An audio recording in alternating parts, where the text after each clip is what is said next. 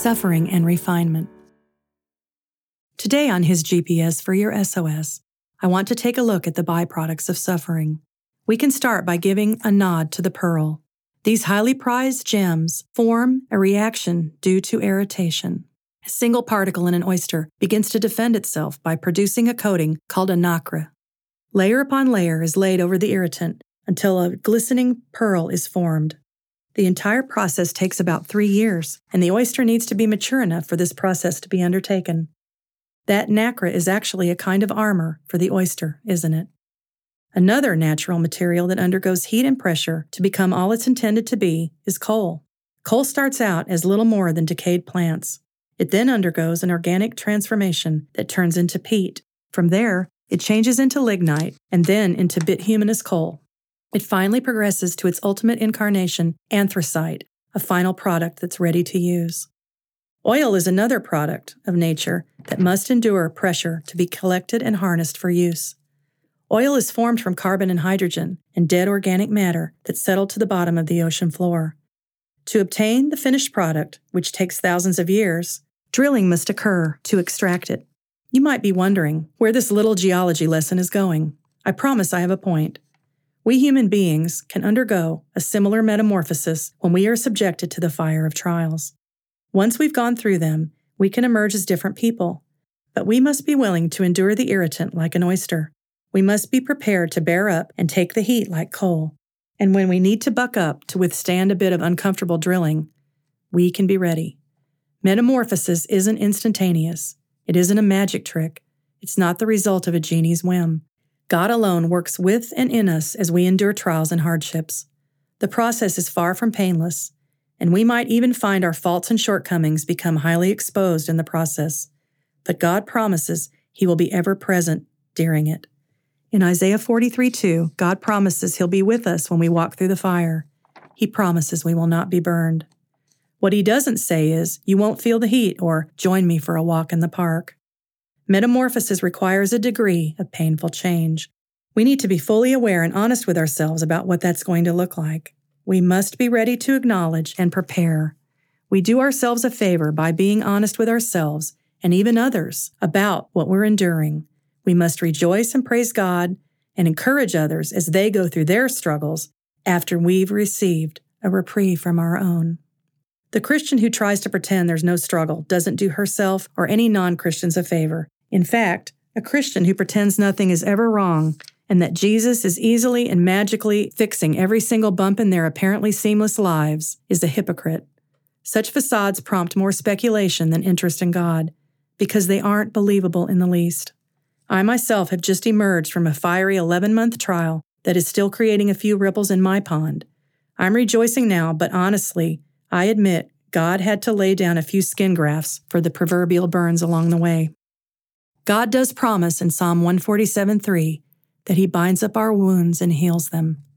And what a blessing that verse has been to me and perhaps to you. So we might have some scars this side of eternity, and we can boldly share our scar journeys with others to encourage them. And one fine day in eternity, all our scars will be gone, and thankfully, none of the crying and pain of this world will be remembered. Imagine being unburdened by all your sorrow. On that day, Christians will be able to rejoice forevermore that they really did come forth as gold, as Job described the refining process in chapter 23, verse 10 of his book in the Bible. I'd like to share with you this excerpt from my first book, The Side Door The Cross What Jesus Was Born to Embrace and Endure.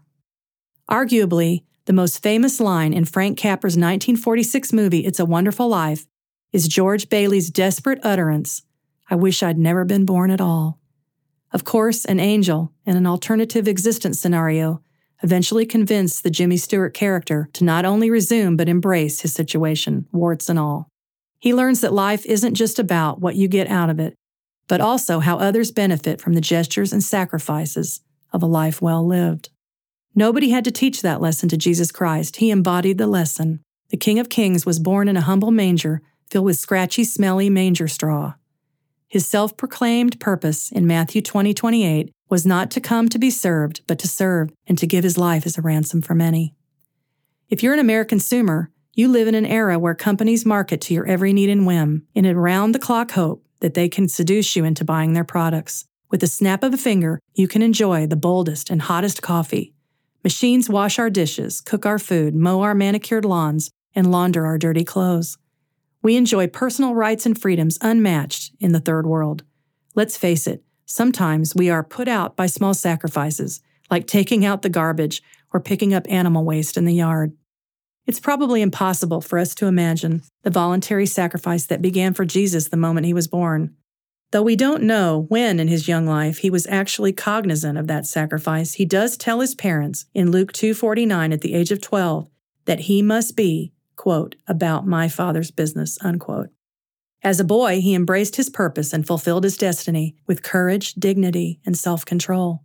And though he was tempted by Satan to thwart those plans in the desert, he continued his journey, even amidst the taunts of the priests and elders who mocked him, shouting, He saves others, yet he cannot save himself.